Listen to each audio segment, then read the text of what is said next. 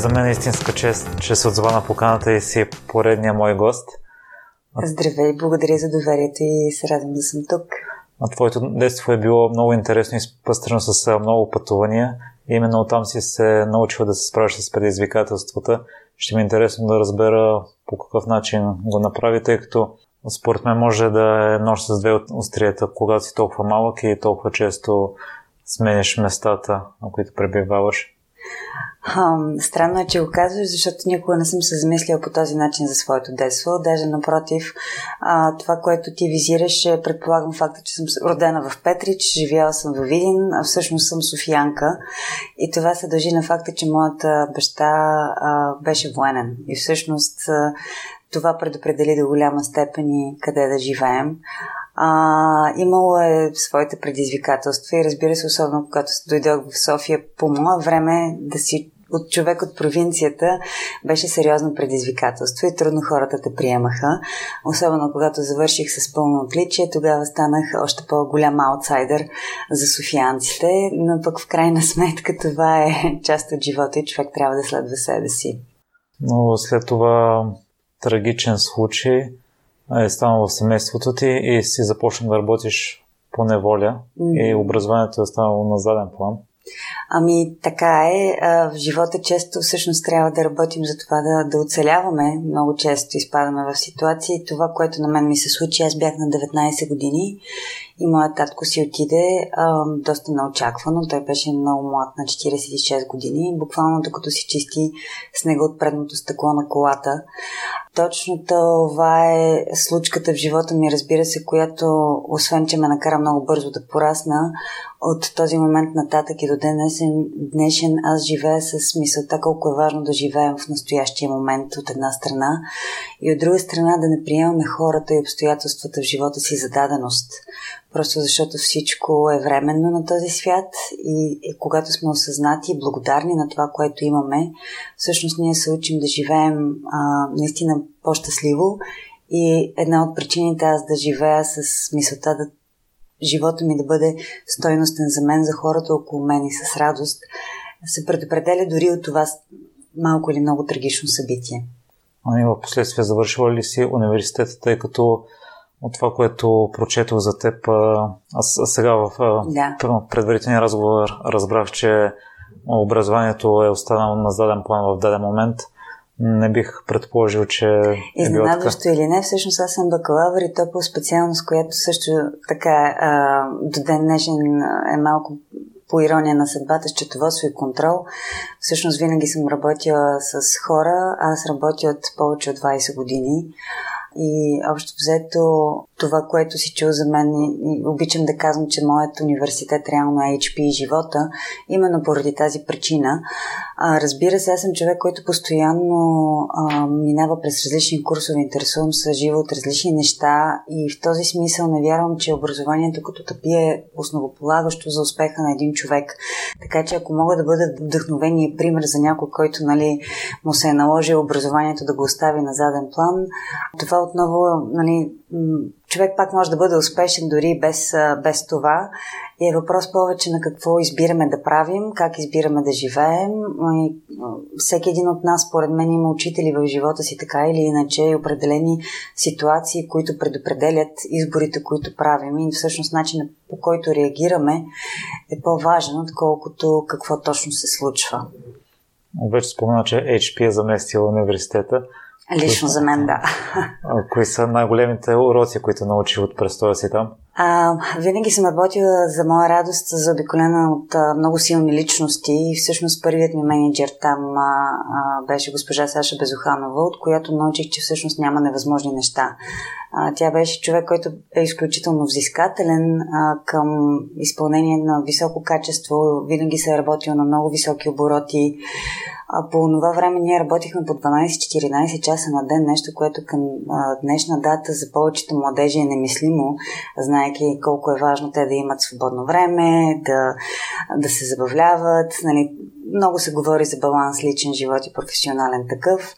А, аз не вярвам в баланса, вярвам в изборите, но така или иначе това е мястото наистина, където се научих а, да, да следвам а, правила. И за мен те са необходими от гледна точка на това да имаме сигурност и някаква устойчивост в бъдещето, защото а, колкото и да сме иновативни, креативни, в крайна сметка всеки един от нас се движи с определени ограничения и когато имаме а, ясни критерии, по които да се водим, това първо задава ниво на поведение и ниво на как да кажа, стандарт на, на изискване, което неминуемо те кара да бъдеш по-добър и по-добър.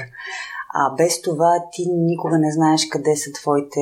А, къде се простират твоите възможности. Всъщност, тя и хората, с които съм работила и преди и след това, винаги са ме провокирали да давам повече, отколкото аз съм си мислила, че мога.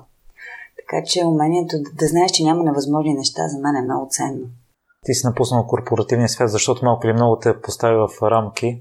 Всъщност не. Аз в корпоративния свят съм се чувствала изключително свободна и съм имала а, възможността да, да създавам неща, които до ден днешен се а, гордея изключително много и, и си тръгнах а, защото установих, че аз самата се бях превърнал в екипа, за който отговарях. Аз съм управлявала екип от 2009 до 2013 година. Създадохме един екип, който в началото беше от 25 човека.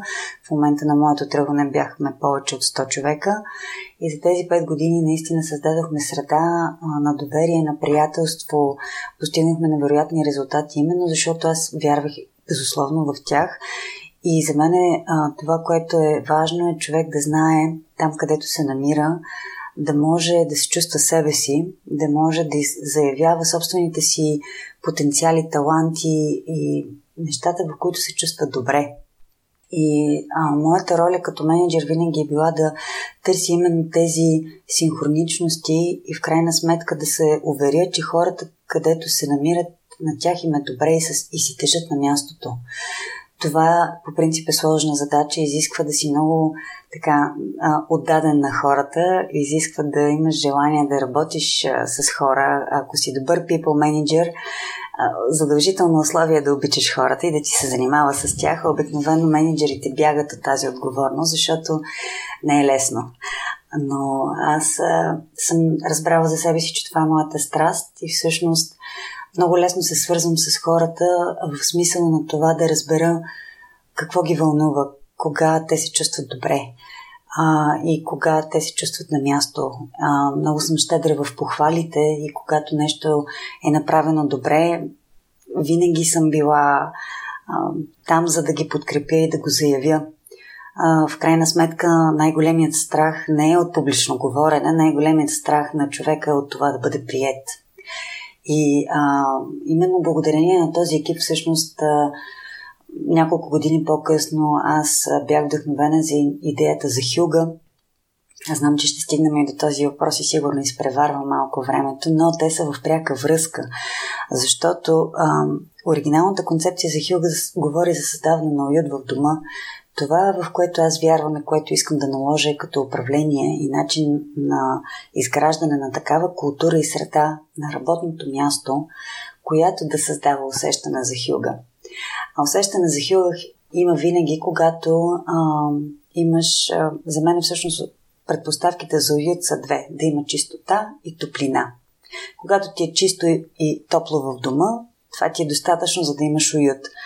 Ако само тези две компонента пренесем в човешките взаимоотношения, да са чисти отношенията ни, т.е.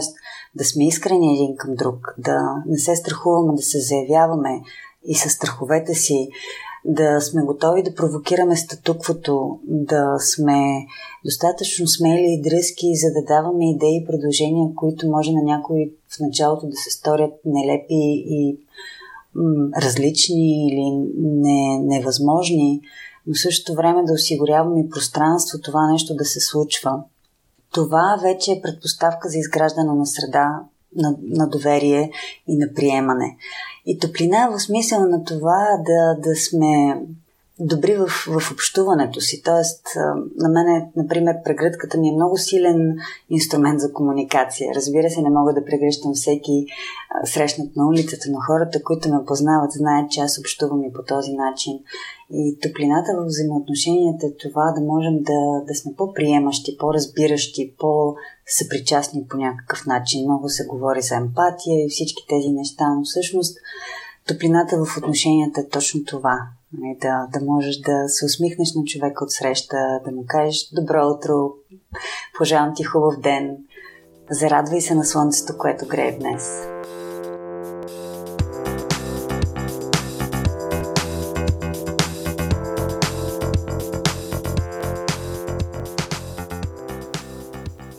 Ами, първоначално се депресирах и съответно не виждах никакъв смисъл в нищо.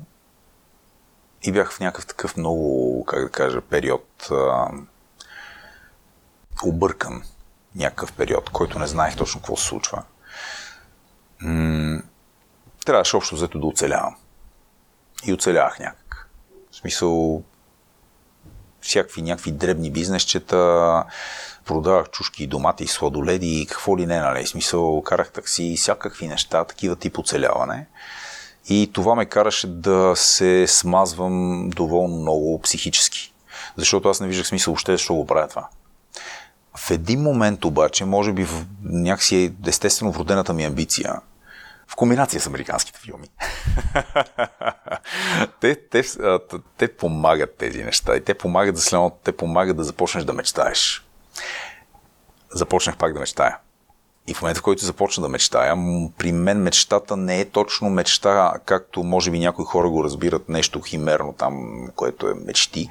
При мен мечтите винаги веднага се превръщат в планове. Така че в момента, в който започнах да мечтая, рязко нещата се промениха. А това се получи в един момент.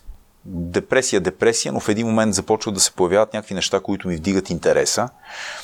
Отново, в смисъл няма го вече спорта някакви неща, които ми показват, че има и други интересни неща, освен спорта. А, за да видиш тези неща, просто трябва да се оглеждаш. А, в този смисъл, нали, аз съм майтапе за това с американските филми, обаче факт е, че това много помага, защото те показват едни сценарии на едни успешни хора, как един човек може да бъде щастлив и успешен, по различни начини. И седиш и гледаш различни такива сценарии. Всъщност това ти показват филмите. И не само филмите. Всякакви, всякакви формати, които под една или друга форма показват, че нещо е възможно да се случи в някаква посока. И всъщност това ме накара да видя, че има и нещо извън спорта. И когато разбрах това, започнах да мечтая. А мечтите ми, както казах, веднага се превръщат в планове. В моят конкретен случай аз реших, 90-те години, естествено, там около преди 2000-та, изведнъж рязко нашумя и покрай NASDAQ и .com и така нататък IT сферата. И аз реших, че ставам някакъв велик IT гуру, бизнесмен или нещо подобно, като предвира никаква идея няма за какво става просто. Ма никакво. Филм. Общо взето гледам филм и там има едни дето с едни големи екрани, нещо гледат, правят някакви неща, изкарват много пари, живеят супер щастлив живот, правят, случват се едни неща и е, яко. Аз през това време карам такси в някаква сива България. 90-те години, може би това са най-сивата България, която можеш да си представиш ever. Когато си нарисувах тези мечти, това, което се случи първо, е реших да си планирам как ще стане това. И едно от първите неща, които разбрах е естествено, че трябва да уча, защото сега това явно е свързано с това да науча някакви неща. Тогава а, си купих една огромна книга, 500 страници, която се казваше, още си спомням, Microsoft Networking Essentials. И това нещо е някакъв курс, който просто е за мрежи на Microsoft. Нещо си Microsoft. Аз, това беше най-голямата фирма и аз това, нали, в смисъл, това ще правя. Взе го нещото, започнах да го уча. Там вече съм разказал тази история, нали, в, докато карах такси и запознах с един човек в таксито. Той ме нали, заговори и аз то, по-точно аз заговарях всеки. И той се оказа съществен такъв а, по това време играч в системата, а, един от директорите на там Европейската банка, един фонд, който ги управлява. И а, съответно питаме какво правя. Аз, бе, аз уча за малко такси. Той казва, всички, всички така казват за малко, за малко. Не, не, аз наистина за малко уча, велики неща ще правя. Той добре, като го научиш това, с мрежите там и компютърните работи, кажи, може да ти помогна. И така всичко започна, защото малко преди да го изкарам този курс, изпит, един вид, за сертифицирам като въпросният инженер, му се обадих на него и той действително ми помогна запознаме там с разни хора. Беше много смешно в началото, защото аз се обаждам на един човек, който е на много високо ниво, му звъни някакво такси, който го возил преди 6 месеца. А и човек естествено в началото е кой беше ти?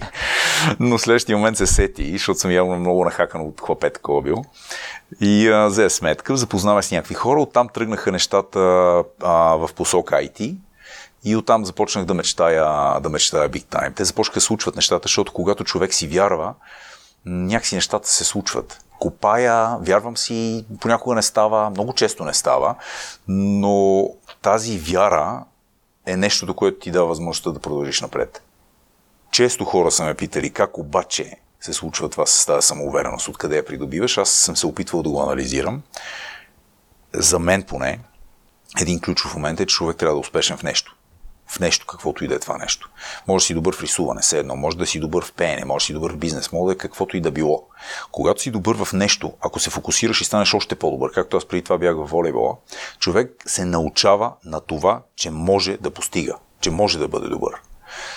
В момента, в който го направиш веднъж и си повярваш веднъж, Оттам нататък ти просто го скалираш в различни посоки. Правиш го втори път, трети път, те са съвсем различни, но ти си научен на това, че можеш, че, че можеш да бъдеш толкова добър. За това аз мисля, че действително много голяма роля е изиграл волейбола, въпреки че аз не станах волейболна звезда или каквото и да било. Фактически във времето, в което играх си бях, защото аз бях най-добрия и най-добрия нали, в цяла България и като цяло бях много добър нали, за, те, за тези години, които съм бил. И много си вярвах даже нали, особено много. И знаех как това се случва. И знаех какви бяха грешките от предишния път. И следващия път, когато тръгвам вече в друга посока, адресирам още по-добре и с много ниво, високо ниво на увереност. И тази увереност ти помага да преодоляваш тежките моменти. Защото тежки моменти винаги има. Естествено, опитваш се и то обикновено не става. Тоест, когато аз започнах да се опитвам с, а, в IT сферата, то не ставаше. Даже аз никога не станах инженер. Нали, смисъл, и тръгнах с тази посока, оказа, че не ставам за това но а, мигрирам, пивотвам, както го казват, нали, смисъл хана ляво, хана дясно и си намерих посоката. В случая, нали, моята посока беше бизнес девелопмент в това, защото аз достатъчно много имах техническа култура, достатъчно много, не за инженер, защото не ми е такова мисленето. Там има малко по-различен профил у хора са, но разбрах, че аз на база на дъл... достатъчно дълбока техническа култура, но в комбинация с това, че а, имам добри комуникационни умения, мога по-скоро да отида в посока бизнес девелопмент, в тех частта. И там се и насочих. И съответно започнах да развивам, да развивам тая посока като цяло. Впоследствие вече други неща. Закопах се в бизнес планиране. Това беше техническо е, но въпреки това много важно, защото когато закопах в бизнес планиране, една моя приятелка по това време, тя стана в последствие приятелка, тя беше пак а, велик директор в някакъв фонд, който управляваше пак на Европейската банка някакви пари. Тя беше много, много добра в това. Да планира финансови планове, бюджети и така нататък. Това ми беше супер интересно. Не бях виждал такова нещо. Тя за първи път ми показа как става. И ми стана супер интересно, защото това е един альтернативен начин да мечтаеш в детайл. Тоест, когато сложиш мечтата, трябва да направиш план, за да се случи. А също тя точно това ми показа. Как се правят планове към мечтите. Защото когато направиш имаш мечтата, но планът ти трябва да се сложи на хартия. Ако не го сложиш на хартия и то в определен формат, в случая в Excel, най-добре, Excel започва да ти задава въпроси. Защото ти кажеш, е, това ми е плана, е така ще стане. И ти кажеш, тя ми казва обаче, тук всяко едно нещо не го набиваш просто като цифра, а му даваш зависимост. То трябва да дойде от някъде другаде. Аз съм как от някъде другаде. Еми, ако искаш да направиш, например, някакъв бизнес, ти в общия случай слагаш някаква, някаква, а, някакво допускане, че нещо се случи по някакъв начин, но това допускане идва на база на някакво проучване или някаква друга информация, която казва, че 2 плюс 2 е 4. Ти не слагаш просто цифрата 4, казваш идва от това и от това. Ама това и това, те също идват от нещо друго. И това те накара да започнеш да разплиташ и да навръзваш цялата логика отзад. И всъщност твоята мечта започва да изглежда не просто план, а детайлен план. И това е един много интересен альтернативен начин да мечтаеш, който може да превърнеш мечтата в план а плана в нещо изпълнимо, защото става, защото става истинско. Ти го виждаш просто, става много детайлно. Това много ми помогна за в бъдеще като начин на мислене. И леко мигрирах от бизнес девелопмент и тех по-скоро в чиз бизнес девелопмент, в който всъщност аз започнах да разбирам как се случват, как се случват нещата не само в бизнеса, то всяко едно отношение е така. Как поставяйки нещата на ясно а, на ясно определен принцип, който знаеш, че работи и дълбайки в него, те започват просто се случват. Той е стъпка по стъпка. Той е модел, при който всъщност ти разплиташ, казваш, искам да стигна там и започваш, както казва Стив Джобс, connecting the dots. Ти ги конектваш наобратно. Връзваш, връзваш, връзваш и разбираш откъде трябва да започнеш, за да стигнеш до там, дето ти е мечтата. И нещата почват да се случват. И този модел по принцип работи в, бих казал, във всичко. Дори в човешките отношения. Много често ти общо взето си даваш сметка, да речем, че имаш определен проблем с някой, затваряш си очите и си кажеш какъв ми е дрим сценария с този някой. Искам ли да продължиме? Как искам да продължиме? Какъв ми е дрим сценария? Ами такъв е. Ами ай сега се опитай да разбереш защо не си там. Какво е различно? Какво не е както трябва. И това е един вид планиране. Той мисли така, аз мисля така. Той е такъв човек, аз съм такъв. Той така разбира, аз така разбирам нещата. Какво трябва да направя? Започваме да си говорим на еднакъв език. Стъпка назад, още една стъпка назад, още стъпка назад. И в един момент започваш да, да, да разбираш как може да уеднаквите позициите и как може да започнете да живеете щастливо и двамата, без да се манипулирате или нещо подобно, а разбирайки позициите. Това е малко в посока нали, на мъжете и жените, както много пъти хората говорят, нали, че те са от различни планети. До голяма степен е така и единствен начин е с много ясен фокус да се опиташ да разбереш как работи системата на другия, за да можеш да стигнеш до етап, в който и двамата да бъдете щастливи. Казвам и двамата, защото единия, с единия само не става. Но моделът е подобен. Пак отново трябва търпение, внимание към детайла и ясно разбиране на това какво се случва. Извън рамките на емоциите. Всъщност това, което обикновено се случва при хората, които не им се получават нещата, е, че са много силно а, водени от емоциите си. Емоциите, бих казал, често са, често не винаги, са лош съветник. Защото ни блъскат в някаква посока и ние реагираме след тях, просто, просто реагираме. И когато просто реагираме, нещата просто не се случват. И човек трябва да може за момент да преброи до там 10-3 или колкото различни приказки казват, да си помисли какво става, да оталожи емоцията и да тръгне в някаква посока. И да, питали са ме, добре, това потискане не води ли до? Не, до нищо не води. Напротив, това води до щастие, защото в един момент това ти помага да адресираш този проблем, той повече не се случва и ти, и ти не само, че вече нямаш този проблем, а имаш едно допълнително а, удовлетворение, че си способен да решаваш такива случаи. В смисъл, че това можеш да го адресираш и да го направиш по този начин. Тоест ти не си вече воден изцяло от емоциите си. Има нещо, което седи над емоциите то не е само разума. То е духът и разумът и като цяло разбирането, което е много по-високо от емоцията, която просто експлодира в момента. Тя пали като клечка кибрид, пали и гасне. Пали и гасне, ма какъв резултат вади в този момент, ние понякога по цял живот не може да се оправиш след това. Така че, да, това планиране и това, това този начин на мислене, нали, който една моя приятелка ми помогна да изградя тогава, без и тя да го разбира вероятно, е нещо, което беше важна част по какъв начин разви комуникационните си умения и кои ресурси ти помогнаха? Комуникационните умения специално, първо, сравнително от малък съм си ги имал. В смисъл, аз си бях добър комуникатор, сигурно съм бил и първи клас, когато е било така. Майка ми ми казваше още в първи клас, абе ти трябва да учиш за адвокат. да, добре. Тоест, говорех много, имах логическа, логическа мисъл, алгоритмична така, смисъл, добре подредено една след друга.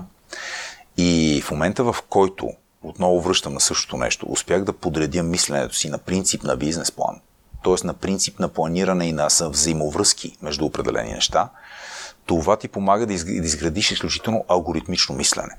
Когато имаш алгоритмично и подредено мислене, комуникацията започва да става сравнително лесна. Когато комбинираш това с а, това мислене, с самоувереност, а то помага и първото за него, самоувереност, с ясно алгоритмична постановка на мисълта и управление на емоциите, което ти да не избухваш за най-дребното нещо или да реагираш крайно по един или друг начин, когато това не е необходимо, защото много често не е необходимо. Просто, ти, ти просто реагираш. Но когато комбинираш тези неща, ти ставаш добър комуникатор. Добър комуникатор ли си, когато можеш да изслушаш хората, когато можеш да се опиташ да ги разбереш, а не да избухнеш, когато имаш алгоритмично мислене, което им показва защо нещо се случва. Не защото ти аз ти казвам, аз ти го обяснявам и то алгоритмично и постъпателно, защо това е така. И това е комбинирано с самоувереност. Докато ти говоря на ти хленча, не се обяснявам и не се чудя какво се случва. Да, това води, това води, до, това води до резултат. Тогава ставаш добър комуникатор.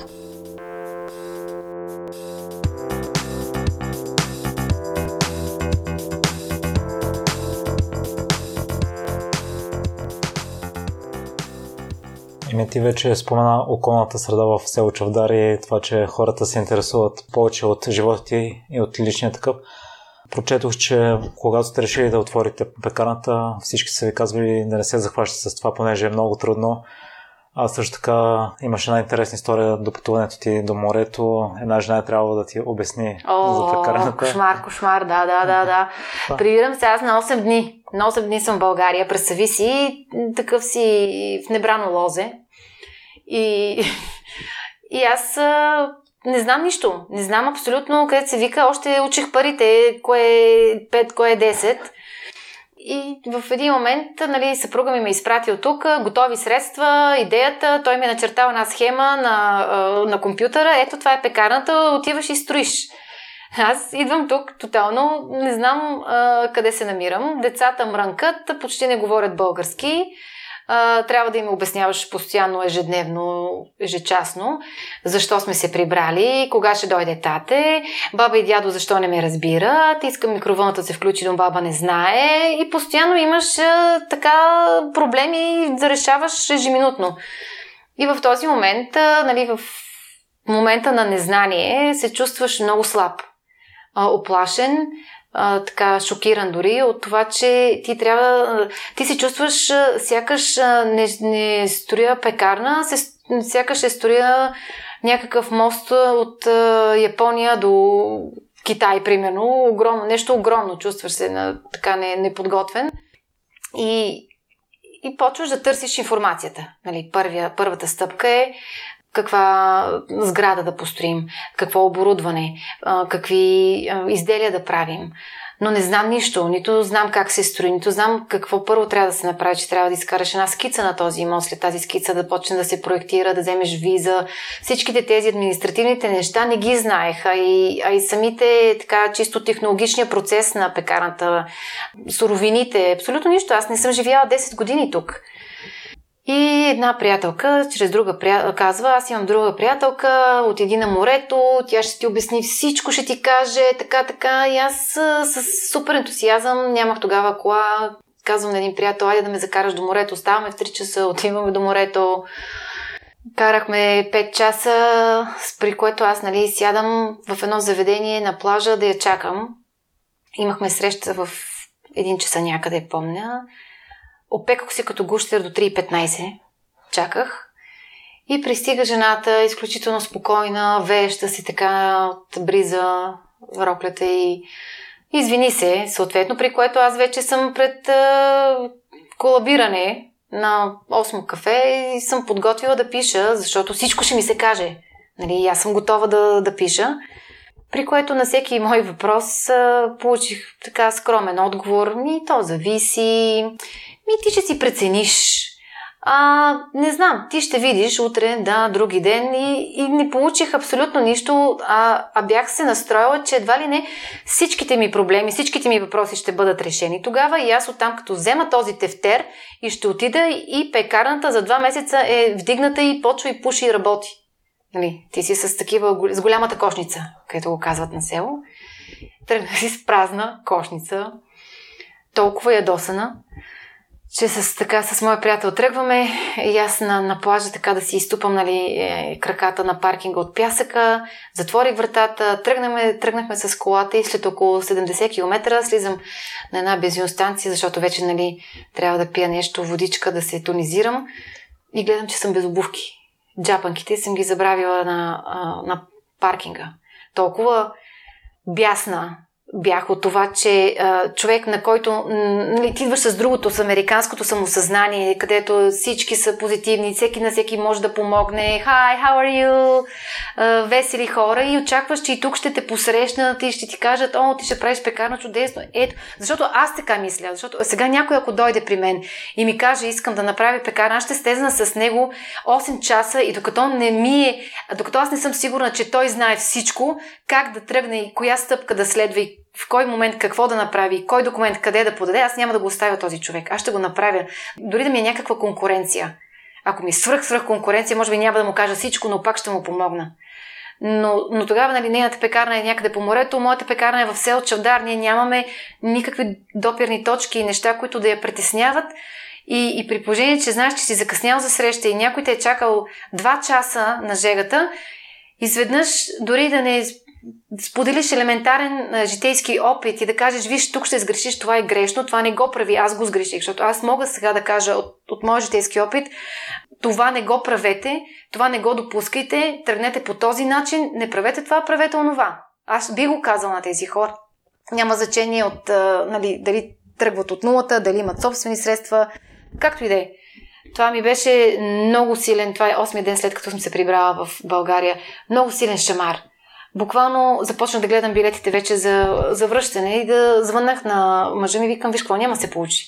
Тук не става с тези хора, няма как да се работи, а, живееш някакви иллюзии, а, няма да стане тази пекарна. Нали? Веднага първото така нещо импулсивно е, че нали, отказваш се, защото аз чисто и просто до сега не се като майка и домакиня, аз не се бях сблъскала с нищо, което да, да не мога да разреша. Аз като домакини и майка мога да разреша всеки един проблем, който възниква вкъщи. Но аз съм извън къщи, аз съм извън моята зона на комфорт. И, и това беше първият такъв проблем, а, в който, както така и в това интервю казвам, че наистина се чувстваш като желязото, нажеженото желязо, някой те бие с чук по главата или където и да е. Но, но това те калява. Тогава, нали, паднал, знаеш, че ще трябва да се изправиш пак на крака и да направиш още един опит или още колкото са необходими, за да се получат нещата. И така продължих с следващите битки. Всеки ден беше битка.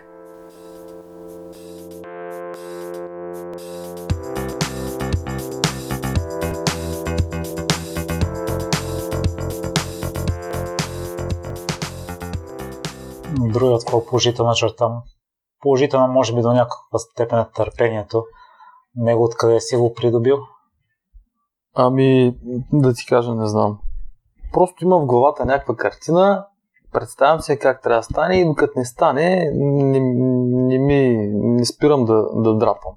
Дали мога да му кажеш търпение, ама не знам дали е точно търпение. Имам си някаква визия и искам си да, да се получи.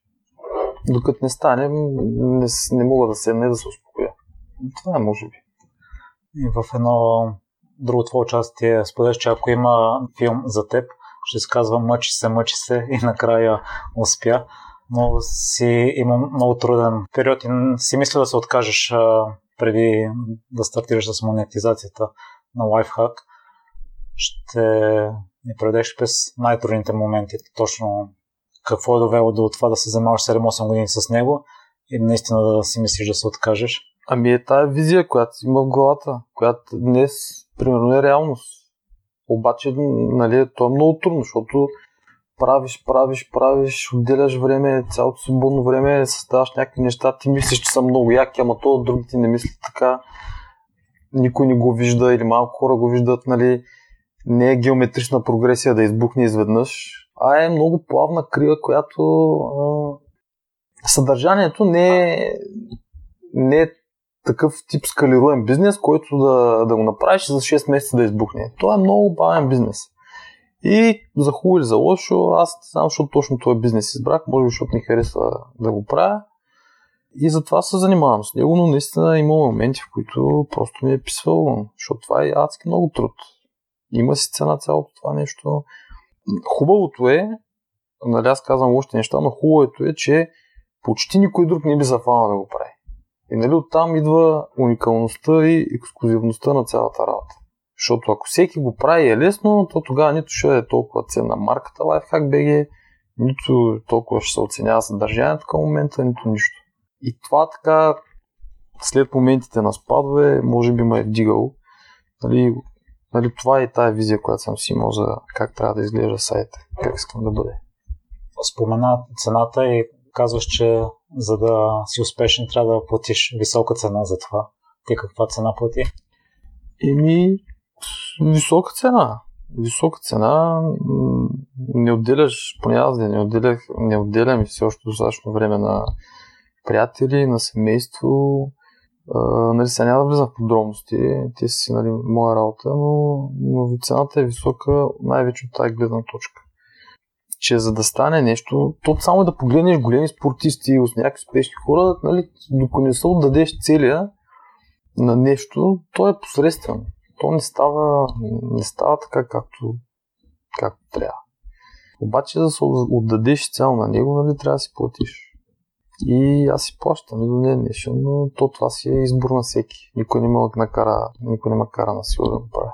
На мен много голямо впечатление направи, че казваш, че половината част от успеха се нарича късмет. Проучва си от това.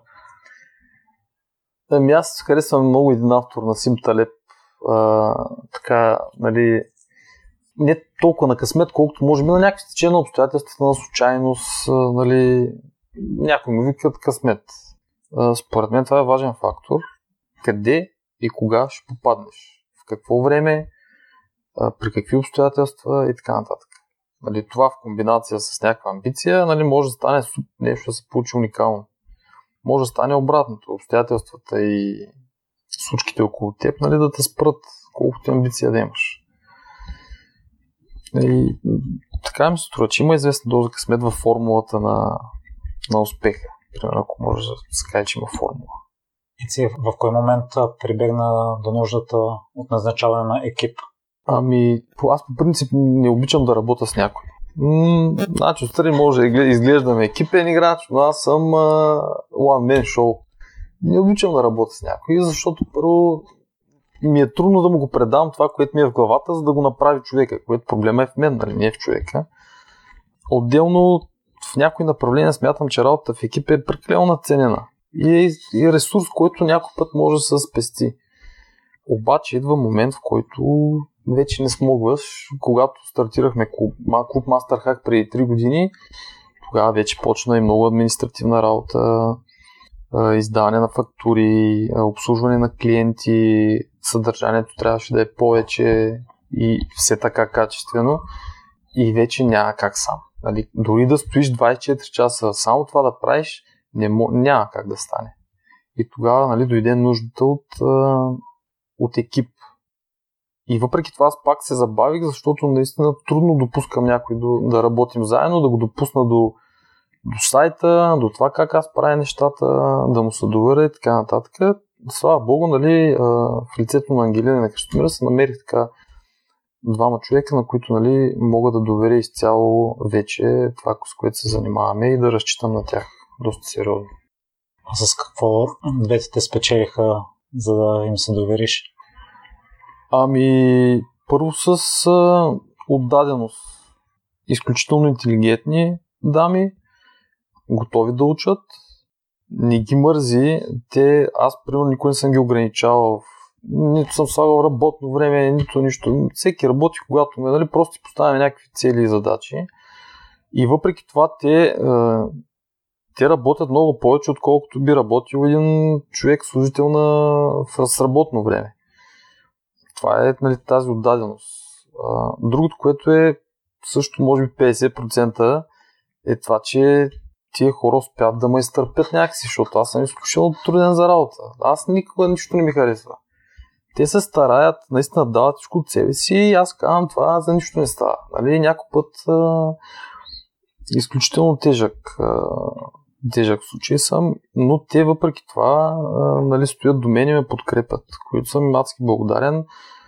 Съмнявам се, че някой друг може да изтърпи това нещо. Нали, просто обективно, ако се погледна отстрани, много е тежка работата. Също така си имам склонност към микроменеджмент, което е изключително вредно. Значи, ако му слуша някой менеджер, който и да прави да избягва микроменеджмента, аз така ми е като някакъв като пушенето на цигари. Нали, трябва да го откажа, ама трудно. Те с това нали, го изтърпят по някакъв начин и продължават нали, да ме подкрепят.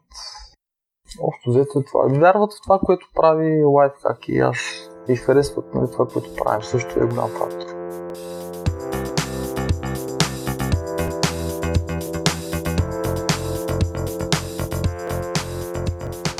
Вероятно, ако си бяхме говорили преди 3 месеца, щях да ти дам различен отговор. Сега бих а, отговорила, че от следващата седмица ще имаме собствена градина и фокуса ни е доста по-близък от излизането извън България. Ще имаме градина на 30 км от София и мислим времето си да го вложим в засаждането на тази градина. Вярвам, че с темповете, с които се променя в момента ежедневието ни, ни трябва някакво заземяване. И колкото и да ми се иска да кажа, че можем да направим един кокичен на пет морета, нека бъдем реалисти и приемам, че по-важното в момента е да, а, да имаме парче земя, което всъщност произвежда нещо. И ние го произвеждаме с нашите си ръце. Ян, ти си човек, който е ориентиран към резултатите и те движи това, че виждаш положителните стъпки от изпълнението им. А имам два въпроса тук. Първият е за търпението, за резултатите, които стават на малките стъпки. Откъде произлиза то? По какъв начин се справя с него? Ами аз съм, като цяло съм доста търпелив човек а, и някакси ми е заложено да знам, че няма как нещо хубаво да се получи бързо и без усилие. А, не, не мисля, че в живота ми е имало такива неща. А и смятам, че това е нормалната динамика. Когато влагаш, получаваш. Когато си търпелив, нещата се нареждат. Или ги нареждаш. Не вярвам, че има една такава висша сила, която подрежда нещата за нас и ние трябва да я чакаме, за да, за да ни ги случи. Вероятно е просто въпрос на, на характер и не, доста по-рядко имам проблем с, а, с нетърпение, отколкото проблем създаден от прекомерно търпение. Нека го кажа така. Хубавото и това, на което се уча е всъщност, че моментите, в които нещо вече ми дотежи крайно много, са моментите, в които, независимо, че е трябвало време за да се случи това нещо, са моментите, в които просто съм убедена, че това нещо трябва да, да не е част от живота ми. А по какъв начин се справиш с незадоволителните резултати? Ми научих се да ги приемам. Те има резултати, които можем да, да променим и ако те са важни за нас, ние моментално се хващаме в това да ги подобрим, се, се амбицираме да ги подобрим. Но има адски много неща, които биха могли да не са достатъчно задоволителни, но също така биха могли да са в графата недостатъчно важни. И това, на което се уча в момента е да, да пускам тези, които не са достатъчно важни. Защото има много неща, които няма да са перфектни, но няма и значение, че не са перфектни. А има неща, за които е важно да вложим усилия и те да станат по-добри. Покрай всичките ти преживявания си намерила време за два бърнаута. От първия си научила, че не можеш всичко. От тогава насам на какво избираш да кажеш да и на какво не? Все повече се уча да, да казвам да само на нещата, които ми доставят наистина удоволствие или нещата, за които знам, че помагат на добри хора. И тук сигурно ще попиташ какво прави един човек добър. А, за мен става малко по-лесно във времето да мога бързо да преценя а, дали един човек просто е генерално добър. Дали ценностните ни системи пасват и този човек всъщност е насочен към това да прави добри неща за хората, независимо какъв, как, какво очаква и дали очаква нещо. Та, всъщност, това концентриране на, на енергията, която влагам в последните години е нещо, което предполагам ще се уча докато, докато си отида от този свят. Много би било така нескромно да кажа, хей, вече не правя грешки. Аз съм убедена, че правя, може би съм го казвала и на други места, но аз правя минимум 40% грешки. От, т.е. минимум 40% от решенията ми не са правилни. И това е окей, защото аз имам цялата свобода да ги поправя. И за момента сякаш имам и времето. Та да. А защо допусна да се стигне и до втори? Защото понякога амбициите са ни по-големи от а, а, амбициите и желанието да се докажем основно на себе си са ни карат да имаме лоша преценка, свързана с а, възможностите ни. Тоест, опитваме се, а много обичам този израз, опитваш се да, да надскочиш сянката си, който всъщност има няколко значения, но човек не може да надскочи сянката си. И е много важно да все по-добре да познава себе си във времето, за да може да ги предвижда максимално рано. Дали ще са неща свързани с бърнаут, дали ще е просто някакъв емоционален срив, дали ще дори можем да го... То може и да е някаква крайна физическа преумора, която води със себе си, кажем, рухване на, на, на тялото, появяване на болести. Много е важно човек да, да задълбава все повече в а, себепознанието, за да може да усеща знаците. И когато му се случи, защото един път може да е случайно, обаче ако втория път, след втория път не обърнеш внимание не си си взел полуките, то значи се опитваш да, да постигаш различни резултати с едни и същи действия, което не се случва.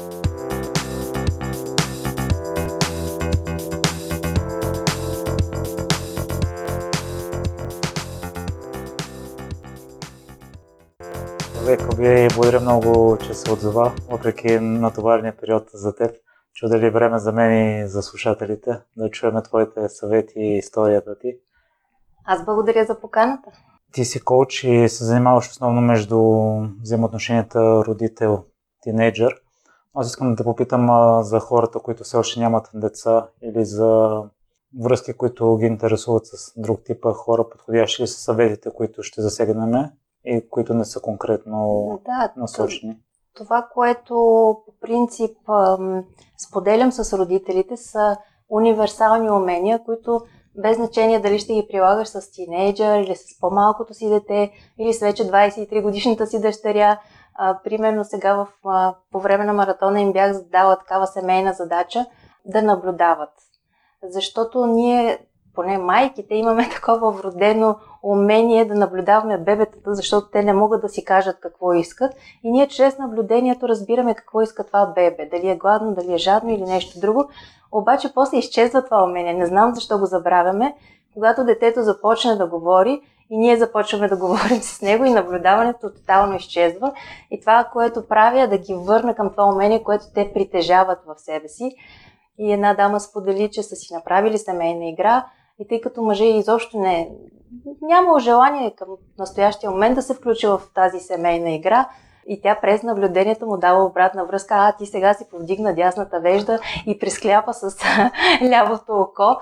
И тя казва, толкова весело се получи, толкова хубаво се получи и всъщност цялото семейство е фокусирало вниманието си как само чрез наблюдението, без човека да е казал дори и дума, ти получаваш информация. Даже тук ако ми позволиш да отворя една скоба, много често родителите, когато сме в нормално положение децата ходят на училище, а, като се върнат от училище и, и ги затрупват с въпроса как беше в училище, изпитахте, изпитаха ли те, каква оценка имаш, а всъщност само ако наблюдават минута-две, те ще получат информация какво се е случило в училище, без да го разпитват, защото то се връща изморено, то се връща изтощено. Някой е имал някакви изисквания към него, някой го е карал да изпитвал го е. Той е под стрес и в момента да го питаш как е минало в училище не е най-подходящия момент. Така че когато се научим да наблюдаваме, получаваме много информация как е човека в момента готов ли е да общува с нас? Детето иска ли в момента да си говори с нас? Ако той е вътре някъде в собствения си свят, нещо някой днеска го е изложил в училище, нещо се е прецакало, той няма да ни чуе. Каквото и да му кажем, каквото и да го питаме, той просто в този момент е затворен към нас. Така че да, това са такива универсални умения, които всеки може да използва. Мисля, че този съвет е напълно достатъчен. Само него да приложат. Предполагам, че голяма част от а, родителите копират а, поведението и възпитанието, което прилагат върху техните деца от техните родители. Ще ми е интересно да чуя за твоето детство и за възпитанието, което си получила от твоите родители. Ами аз съм много благодарна на майка ми и баща ми. Те с много любов а, ме отгледаха и до ден днешен а, за тях аз съм едно ангелче, което е съвършено. Те имат такъв образ за мене и точно заради този образ аз, надявам се майка ми да не слуша този подкаст, не споделях много с нея, за да не я разочаровам. И се опитах до ден днешен а, да запазя този идеален, съвършен образ и те вярват, че съм идеална и съвършена, а аз просто спрях да изподелям. Защото получих по-строго възпитание, имаше норми, които не бях много окей okay с тях. Единственото, което може да направя е да спра да изподелям моите си вълнения, за да не я разочаровам. И майка ми е много оправна жена. До ден днешен тя върти всичко и всички.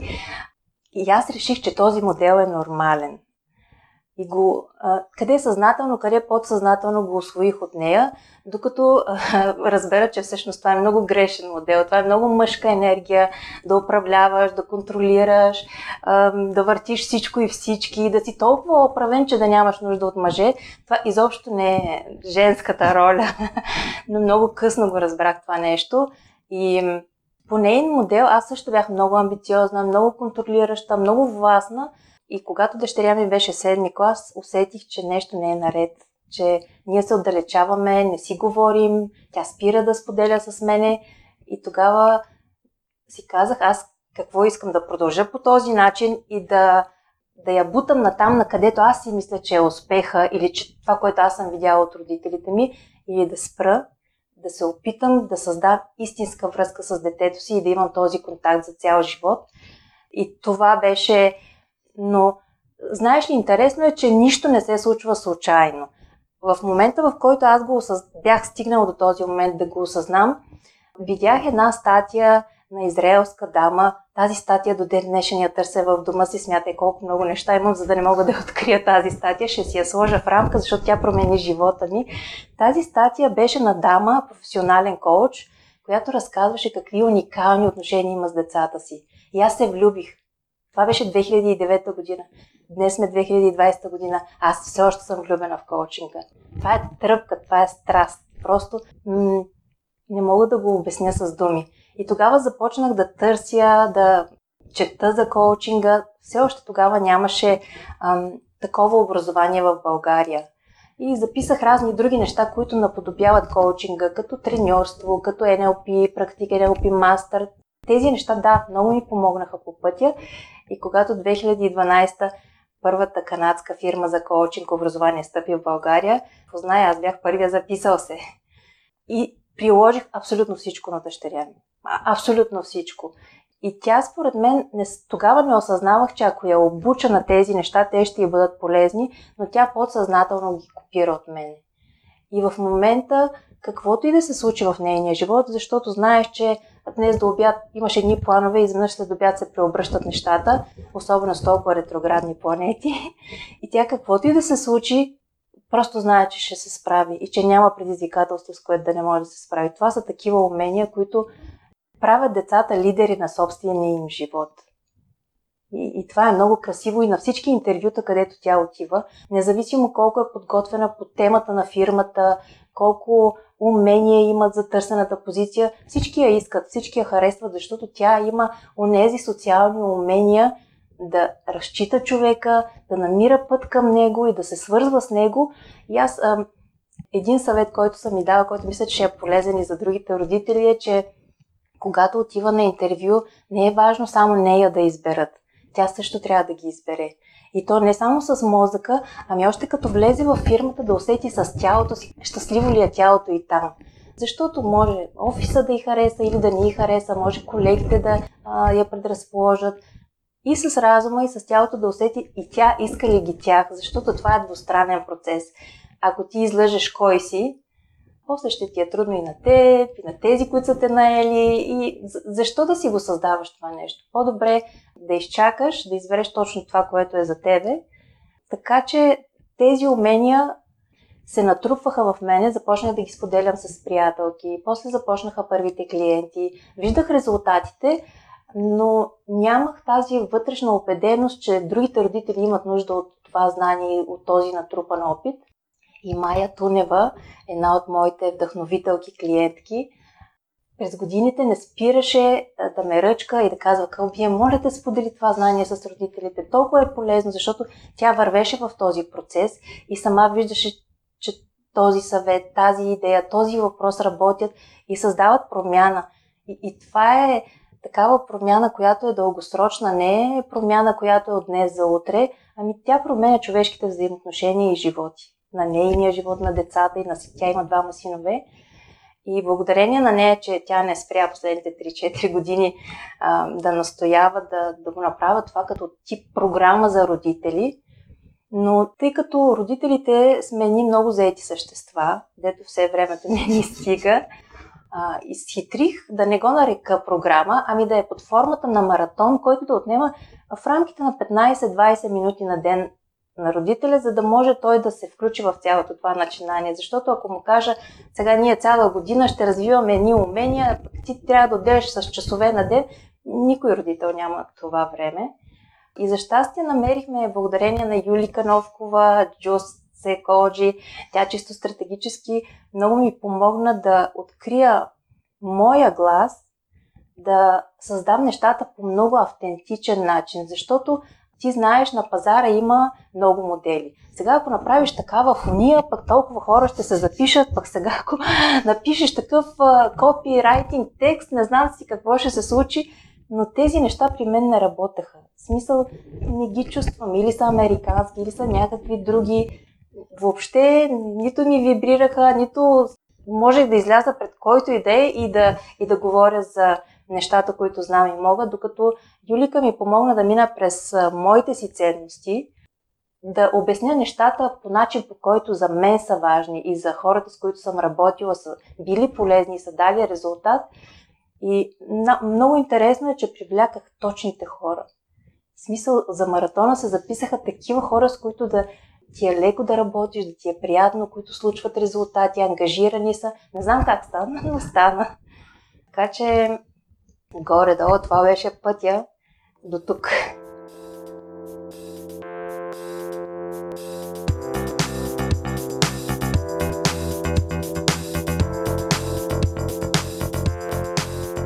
Тоест, гледаме да дадем максимална стойност на хората и търсиме много, много. Не искаме да вземеме нищо, докато още никой не е се усетил. А после ще намерим начин как да я монетизираме. Ние знаем как да монетизираме, но, но това няма да е фокуса в самото начало. В самото начало няма да, да изкарваме пари, а по-скоро първо да завземеме този така наречен от някои учители нали, по менеджмент, така наречен този синокиян. Нали. Аз не бих казал, че е синокиян, но, но е нещо подобно. Да кажем, някакво море сред океана, което море все още никой не е отишъл да скъпи на него. Ванко, вижда се, че имаш огромна вяра в а, приложението. Но ли момент, в който си казал, това е край, до тук бях? Или си си го мислил по-скоро? Ми да. Имало е как да няма такива моменти. Но на следващия ден намираш сили. Има моменти, когато си казваш, леле, нищо няма да стане, защо така хората реагират, защо не ни вярват, защото и защо не. Имало е такива моменти, които съм се чувствал по този начин, но на следващия ден така решавам, че деня ми ще, днес ще е позитивен и както тръгне, така го караме до края. Имах един менеджер, той даже в момента ни е част от advisory борда, с който съм работил с този менеджер, той така казваше, Абе, то ако е лесно, всеки ще го прави. И всъщност, тук е трики момента. Ами да, трудно е. И ще е трудно. И ще продължава да е трудно. Но това не трябва да ни отказва, напротив, това трябва да ни мотивира да, да го миниме пътя и да, да направим следващата крачка, да прескочиме това препятствие. И така, да, И имало е моменти, няма как. И аз съм човек, нали, и си казваш, бе, що не ходя на плаша ми е си да тук и се гърча, нали, примерно. В смисъл, аз работих добре платен. Бях всъщност голяма част от, от спестяванията ми са наляти в това приложение. Нали, това можеш да, да са пари, които, които да ги имам в момента. Аз съм ги инвестирал в това приложение, но пък с вярата, че ще помогнем на много хора. Менторите колко важни са за теб? Ами това са хората, които те свалят на земята. Така казано с други думи. И за мен е всеки, който се е вглъбил в дадена идея, на него му трябват хора, които да гледат отстрани какво се случва и хора, които да ти помагат в този момент, в който да видят, че залиташ на някъде, защото се случва нали, това, да залитнеш, да се фокусираш в даден проблем и да изтървеш нещо друго, което е също не толкова мало, нали, не, не е маловажно, напротив е важно. Моите ментори, които ми помагат в развитието на този проект, са тотално различни. Един е Ваня Ананиева от Интелект, която е основател на езикова школа и агенция за преводи, на която темата на дипломната работа е била свързана с методи за учене и запаметяване и така нататък. Първият човек, който ми подаде ръка и каза, че има много хляб и идеята е супер яка. И често си, си говоря аз с нея, тъй като тя има другия поглед. Нали, за мен е важно все пак да, да, да не се отдалечавам от учителите и да, да поддържам винаги тази топла връзка с тях, тъй като ние правим инструмент, който те могат да ползват, който да помага на техните ученици. Не както на времето аз като питах как да ги уча, ми казват пиши 50 пъти, нали? просто може да ми кажат има едно приложение, така се казва, което ти помага да, да учиш думите по-лесно без да губиш време за това, докато правиш нещо друго и така нататък. Втория ми ментор е преподавател в УНСС и водещ лектор на редица обучения, свързани с продажби, маркетинг и така нататък. А, има няколко книги, които е написал, учебници, които са във връзка с а, продажби, маркетинг, нали, развитие на търговски структури и така нататък. С него се запознах в една от предишните ми работи, където просто беше наед обучител да ни помага в развитието на търговски структури. И в последствие на няколко обучения се засякохме, нали, той ме обучавал мене, а, след което станахме приятели, почнахме да се виждаме по набира, много доста неща да обменяме. И той така много ме е колчвал, нали, така, тази модерна думичка. Всъщност никога не е ми казвал това го прави, това не го прави, или това е по-добре, това не е по-добре и, и, и да ми дава насоки и напътствия. Неговата безценна помощ е, че задава винаги точните въпроси. Тоест, той ме кара да мисля, а аз си намирам отговорите и респективно това са моите решения. Обожавам да се виждам с него, да пиеме по бира и да си говориме и той да ме разпитва. И по този начин той ме менторства доста добре и ми помага да, да развивам бизнес в правилната посока. Той не знае верните отговори. Верните отговори ги знам аз, т.е. аз трябва да ги намеря. Той просто ми помага с въпроси, с които да стигна до тях. И третия ментор е такъв, който сме работили преди. Бил ми е началник, визионер голям, който вижда отвъд хоризонта.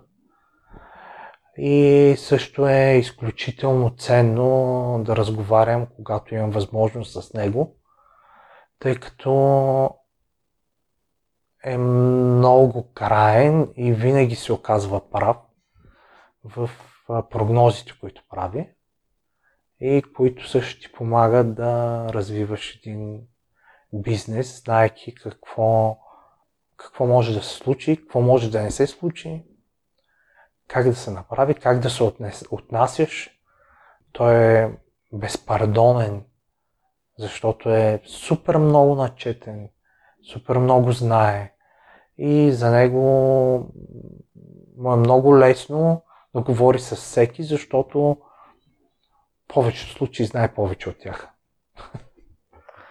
И в този смисъл е безпардонен, когато сгрешиш, просто няма да ти го... Нали, ако види, че тръгваш неправилно, няма да ти го спести, което е помощ. Абсолютно.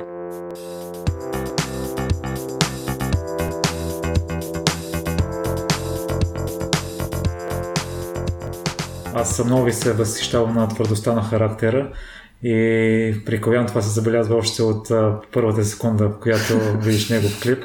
И по принцип, ако имам двама гости са мъж и жена, започвам с жената.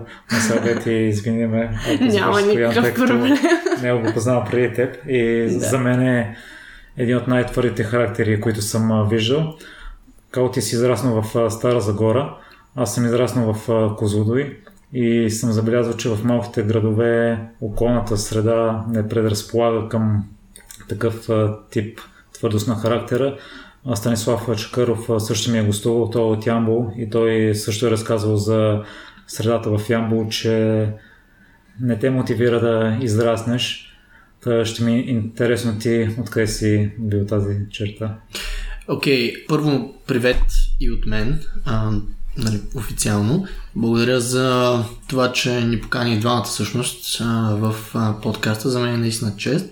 Сега, относно въпроса ти, първо да разкажа, може би, малко за мен самия. Аз съм роден в Стара Загора, 1993 като семейството, в което съм отраснал, не е особено богато, даже никак. А, баща ми е неотехник, майка ми е медицинска сестра, ние сме 4 члено семейство, имам по-голям брат.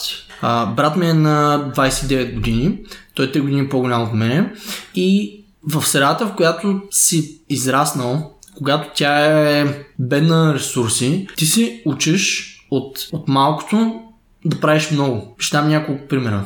На мен майка ми винаги ми е казвала, ако нещо мога сам да го направя и мога да го купя, по-добре да си го направя сам, защото така ще пестя пари. И така аз съм приел този начин на мислене, в който ако аз мога да направя нещо, съм нали с двете си ръце, или мога да се науча да го направя, да, да направя нещо, по-добре е сам да си го направя, отколкото да дам пари и примерно да го купя. Разбира се, в момента начин на мислене не е точно така, защото определено а, има смисъл да купуваш някакви неща, които да речем ти можеш да направиш, но не можеш да не правиш толкова добре, колко някой друг може да направи. Но а, нали, това, ми, това ми беше главна мисълта, а, че когато ти не разполагаш с толкова много ресурси, един вид се опитваш да си оптимизираш економиката. И за мен беше доста странно, да речем, когато дойдох тук в София, че хората използват някакви услуги. за мен беше странно за това да платя на някого за нещо, което не мога да пипна, защото аз съм свикнал, когато нещо мога да го направя, аз сам аз сам да си го направя. Наистина беше странно. И това, може би това е до много голяма степен свързано с изграждането на такъв тип характер, че аз трябва да направя нещо, което искам. Също спомням, майка ми беше казала, може би бях, на, бях малък смисъл, ще изложа, може би на 8, 9, 10, 11 годишна възраст, нещо такова. Помолих майка ми да ми направи закуска и спомням, изведнъж тя реши да ми каже, ще ще направиш. и първият път, когато тя ми каза това, малко се противих, обаче отидох гладен, на училище. И до голямо междучасие буквално ми призля. Тръгна ми се вие свят и на другия ден си казах майко да научим как се закуска. И общо взето възпита такъв майндсет у мен. Ако аз мога да направя нещо или мога да се науча, ако е достъпно за мен да се науча да направя нещо, по-добре аз сам да си го направя, колкото примерно да дам пари на някой друг. Общо това е. Сега естествено не разсъждавам точно така, защото знам, че аз не мога да правя всичко, не мога да бъда добър във всичко. И това е малко различно сега, но общо майка ми възпитал мене doer. С това наистина го държа изцяло на майка. С баща ми не съм в толкова добри взаимоотношения. С баща ми по-скоро доста се карахме, особено когато навлязах в тиническите си години. А, когато започнах да тренирам, той ми казваше започти да тренираш, от а, тренировки не могат да си изкарват пари, то закоснения начин на мислене така да кажа, смисъл негатив майндсета. Сега, когато бях в подрастващи си години, не бях много добри взаимоотношения с баща си, сега съм добри взаимоотношения с него. Главно възпитанието си го държа на, на майка си. Бе, ти също си от малък град и ти имаш доста твърда характер. Аз най-много се впечатлих от периоди на заминаването в Германия, mm-hmm. в който първите седмици не си имал къде подсигурено общежитие. Да, да, да. Това е просто велика случка. В смисъл, а, не знам дали сега няма нужда да разказвам той в... А, нашия подкаст съм е разказала. Накратко първо привет и от мен. Благодаря ти и аз, че ни покани. А, за нас е удоволствие да, така да, да си говорим с хора, които са на същата вълна, бих казала, защото и ти имаш подкаст а, и ти контактуваш с интелигентни хора и общо е много готино да се разменя опит с такива хора и, и нали, знания с такива хора като теб. Благодаря отново за поканата. Иначе да, аз съм от Шумен. Общо също също малък град, където възможностите са ограничени. Това го забелязах още когато бях в музикално училище. Аз там се занимавах с изкуства до 8 клас. Музика най-вече, пиано, солфежи, пеене, танци, всичко около музиката което не ми даваше смисъл. Аз имах талант, това го виждаха и родителите ми. Явявала съм се по състезания, по конкурси и така нататък в България, но специфично в моя град нямаше среда, която да позволява на младите хора да се развиват. Нямаше среда къде да ходят на танци, къде да пеят, къде да се събират, смисъл да, да разменят идеи, да се развиват с изкуство. И това нещо го забелязах още тогава. Аз не идвам от толкова, нали, бих казала, бедно семейство. Тогава родителите ми имаха работа, те са инженери. Това по-късно се промени след кризата 2007, но не съм казала, че нещо, кой знае какво ми е липсвало, но моят характер наистина се изгради след като аз навърших 18, и реших, че м- по примера на брат ми, понеже той още преди да влезам в Европейския съюз беше заминал за чужбина, по неговия пример ще, ще замина изцяло сама. А, като тогава наистина първата година в чужбина просто характера ми се обърна на 180 градуса, на 360 градуса и тогава всъщност изградих тази твърдост, може би, за която говориш. Като просто не, аз малко не знаех какво правя изобщо като заминах, затова заминах толкова просто без да се информирам, неинформирана, но пък много така жестоко ме посрещнаха обстоятелствата там и да, наистина имаше периоди, в които а, ще да остава да спа навън. Но сега, като се сетя за тази година, и ми, са, някои неща са ми доста забавни, защото знам, че ако не бях преминала през това нещо, в момента нямаше да разсъждавам по начина, по който разсъждавам сега. Но да, относно малкия град, наистина има някои ограничения, които хората срещат най-вече в начина на мислене, най-вече в майнцета, както и Калата каза. Да.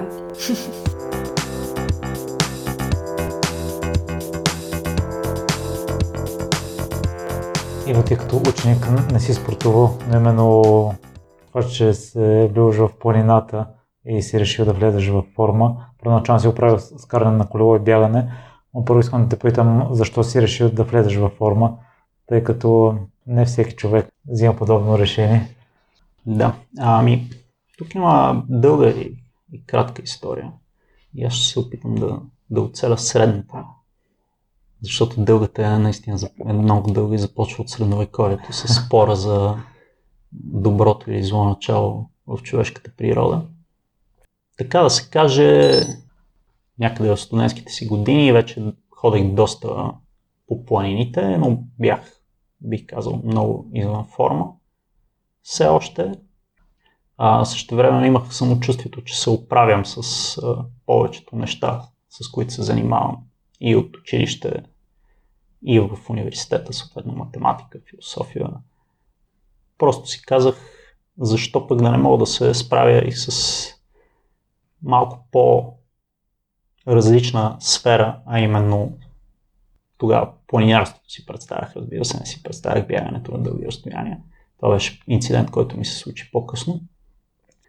А, реших да се използвам чисто интелектуалното развитие до тогава, доколкото съм го имал, за да го приложа в една сфера, която си мислех, че не съм роден да се развивам. Аз си го мислех, защото винаги така са ми казвали. Аз като малък бях а, леко пълничък, не особено блестящ в който и да е спорт, особено бягането. Там бях истинска трагедия. Обикновено бях най-бавния на бягането на 60 метра, мисля, че беше късата дистанция или 50. А, и също толкова посредствени на 600, макар и не чак толкова зле.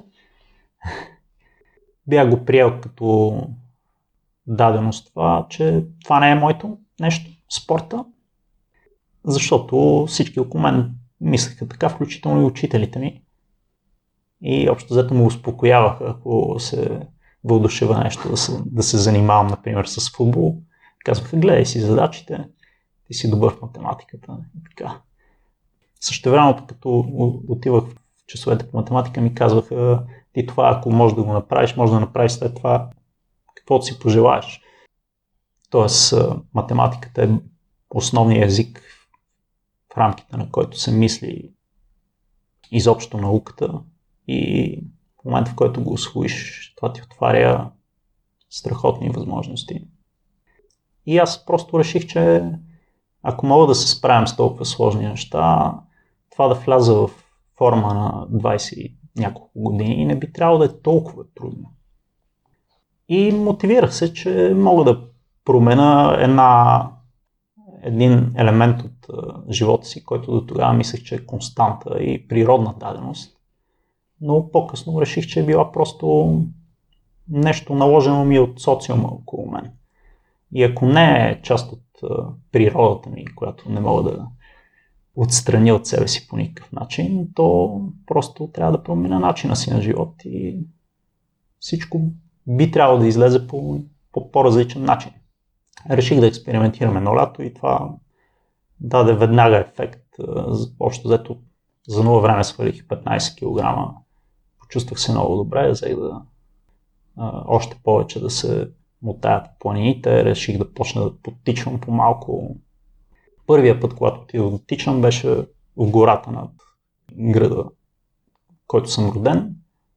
Тогава все още имахме стадион с атлетическа писта, но мен ме беше срам да отида там, понеже нямах атлетически вид. И в гората пробягах стотина метра, задъхах се нетърпимо и трябваше да спра да подишам малко, след това още 100 метра. Но само след няколко месеца вече можех да бягам на стадиона по 10 на обиколки, т.е. около 4 км за 17 минути, което е около 14 км в час. Така че много бързо влязах в базова форма, така да се каже. И от тук нататък разни врати почваха да се отварят и отне само малко да чуя за обиколката на Витуша, за да се вдъхновя един ден да се запиша. Наистина, буквално в момента, в който чух, че има хора, които някъде се нареждат, тогава мисля, че старта беше в 11 часа вечерта в петък и тръгват цяла нощ да, да обиколят Витуша. Тогава си казах, аз трябва да бъда един от тези хора един ден.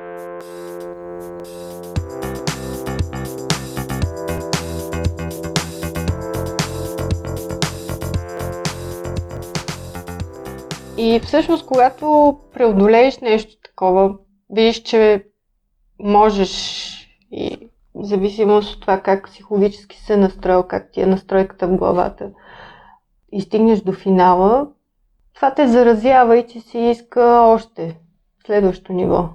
да, да се подобриш. Отчиташ си грешките и така. Ме очудват две неща при теб, именно заради това, което каза. Едното е, че тренираш сама, това ти дава свобода. Нали, това го разбирам. и не следваш някаква програма, която ме очудва, тренираш когато имаш възможности по усет. Mm-hmm. Защо решаваш да е така, не да подходиш по-целенасочено в тренировъчния процес? Така, целенасочеността по-скоро идва от вида състезание, на което ще участвам. Нали, ако е състезание, основно с много голяма денивелация, повече катерия. Ако ще е състезание, както е Вито 600, ще включа повече тренировки, бегови на по-висока, с по-голяма интензивност на по-висока скорост. До там. От там нататък съобразявам нали, каква ще ми е тренировката, в зависимост от както моментното ми състояние, така и от времето, с което разполагам, за да тренирам. По принцип, може би заради това, че тренирайки 15 години лека атлетика, където всичко, се, всичко е било точно по програма, съответно дневници се пишат и такива неща, и точно се спазва тренировката. Нали? Няма значение дали те е заболяло нещо, няма значение дали си спал през нощта, примерно нещо се е случило, не си спал. Ти трябва да си изпълниш всичко. Примерно 400 подскока днес, 400 подскока ще направиш. И това нали, непрекъснато придържане към някаква програма го отдавам, че някак си съм се наситила на това. Сега гледам на тези състезания, тренировки като начин на разтоварване и нали, от ежедневните неща, от рутината. Гледам на това като на хоби, а не на нещо, което трябва да правя. Искам да ми доставя удоволствие и някакси така ми е по-приятно. И въпреки това успяваш всяка година да се подобряваш. Във връзка с това си мисля, че в момента може би индивидуалният подход към всеки трениращ е за предпочитане. Да, да, така е. ти въпреки, че за някои състезания решаваш в последния момент да стартираш, ти си постоянно и явно имаш натрупания... Да, и отделно това, че съм тренирала нали, от малка активно лека атлетика, според мен имам доста стабилна основа. Това също помага. Доста. Мария, високите резултати и добрите класирания, които постигаш и все пак има състезания, които ги повтаряш, не те ли изкушава да започнеш работа с тренер, пък било и то само за едно събитие в годината? Не съм се замислила, но по-скоро не. Може би вече съм искам по, повече искам да правя нещата както на мен ми харесват. да. Нали, чета, интересувам се, неща, които ми харесват, ги взимам като идея, тествам, пробвам, експериментирам, но така предпочитам сама да, сама да работя върху себе си. Ти беше спомена, че за някои състезания се готвиш целенасочено няколко седмици при това и няколко да. месеца с определен тип тренировки. Не, чак месеци, не, да. да. А има ли неща в тренировките, които си развил или в цялостния процес на трениране, които подобряваш според теб? При положение, че четеш постоянно, тъй като аз го правя това и има прекалено много информация, не да. знаеш кое ще ти Не знаеш отрази. кое ще се отрази добре. Е, точно за това трябва много добре и да слушаш своето тяло. И да имаш добро нали, усещане за, за себе си, да познаваш добре тялото си. Може би с това, че вече толкова години се занимавам с, с трейл бягане, е допринесло да, да познавам доста по-добре тялото си. И така съм експериментирала с различни неща и съм открила кое за мен работи. И кое за теб работи? Ами, зависи в каква, за какво става въпрос точно.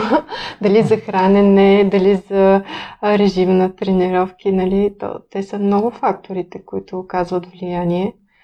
Като цяло, в последните години, примерно, според мен ми помага това, че зимата намалявам бягането, но пък за сметка на това занимавам се с други спортове, които ми помагат да поддържам както кардиото, така и а, физическата си форма и натварвам други мускули по друг начин. Тоест, тази почивка от бягането води до следващ, нали, следващия сезон да се върнеш по хем да се запазиш от претрениране и контузии, нали, защото едно и също нещо, когато правиш, има такава опасност. А, хем се връщаш, а, има върху какво да надграждаш, според мен. Така да го кажем. С храненето, примерно, аз съм експериментирала с много, още и в леката атлетика, с много различни режими на хранене. Последните години съм си открила за себе си, нали, то всеки човек е различно. А, последните години не ям месо. Много редки случаи. Мисля, че примерно сме били на хижа, нямало е друго да се яде и те сервира това. Единствено такива случаи, да. Но като цяло, в момента, занимавайки се с в смисъл този ми начин на живот, занимавайки се с бягане, това за мен си работи.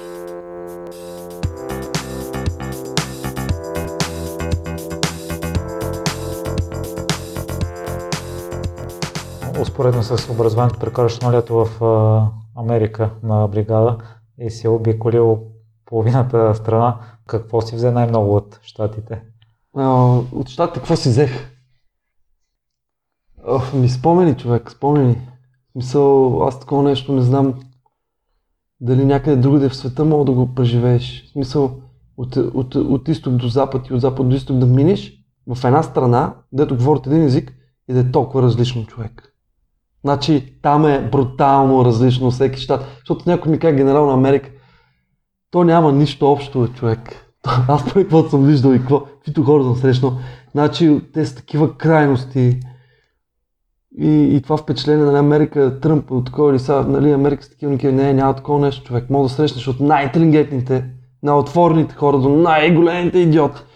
В смисъл от наистина крайности, защото Али Индия и, тя е страна на крайностите, ама пак са в, в техния си филм с човек. Нали, друг, друг свят са.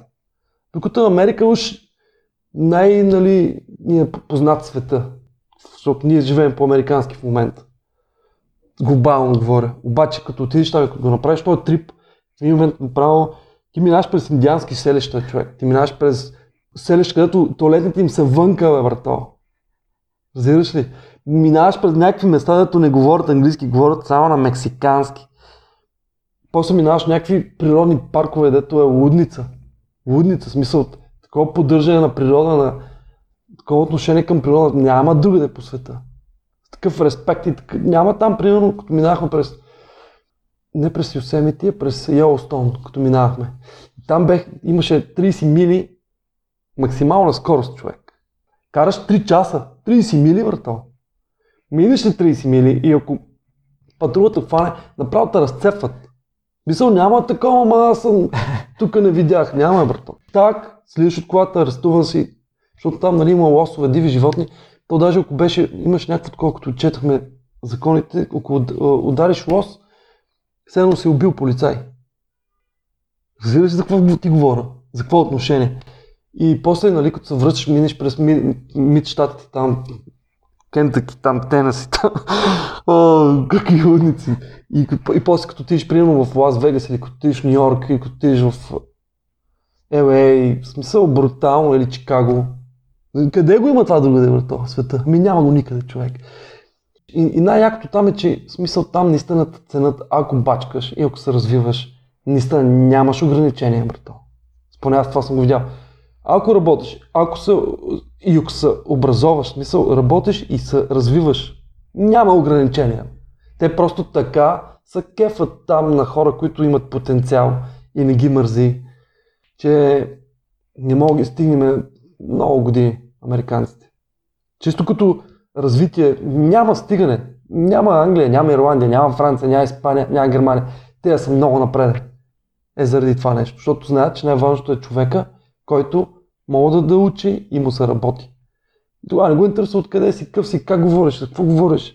Мисъл, дали си английски, дали си без английски. Това са, се оправят тия неща. Ама това другото не мога да го правиш.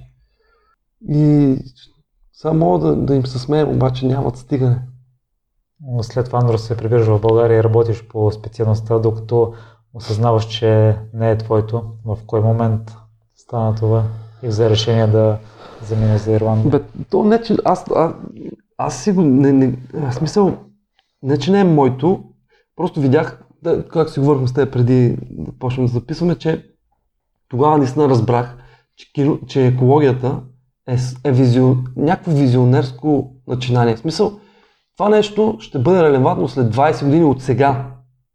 А, а, а вече са минали 20 години. В смисъл, минали са 15 години от тогава. Или 12 години са минали от тогава. Значи, значи аз съм се занимавал с екология, която ще е релевантна след 30 години от тогава. Сещаш ли се? Мисля, това е много напредничево. Това е просто за такова достигане на, на осъзнаване, на разбиране, на, на, въобще, на начин на живот масов, че сме поне 20 години назад от това нещо. И, и, и ти това, като го разбереш, си казваш, чакай, бе, аз какво, какво, няма смисъл. То, тук да, да се правим, да замазваме само, не, не, се достигна, не е достигнало това съзнание. Каквото и да правиш, то няма политическа воля, няма интерес, никакъв бизнес, политически, економически, това нещо да, да се промени. Тогава нямаше никакъв. Сега малко се правят, че има, защото нали, вече всичко се вижда, всичко се знае и пак няма действие, истинско действие. Щом някакво лапе Грета Търнберг, тя става, значи си представи дъното сме човек. И, и е подигравате такова. Някаква ученичка, тя ще им обяснява там на всички колко са зле. И за, докъде сме стигнали? То начин, то, това начин е трагедия положението. И, и затова смених бачкането и, и нещо, което занимавам. Благодаря ти, че остана до края. Ако този епизод е вдъхновил, изпрати го на трима приятели. А ако искаш да споделиш мнението си с мен или да ми дадеш препоръка, пиши ми във Facebook страницата на Непримиримите подкасти. Усмихнат ден ти желая!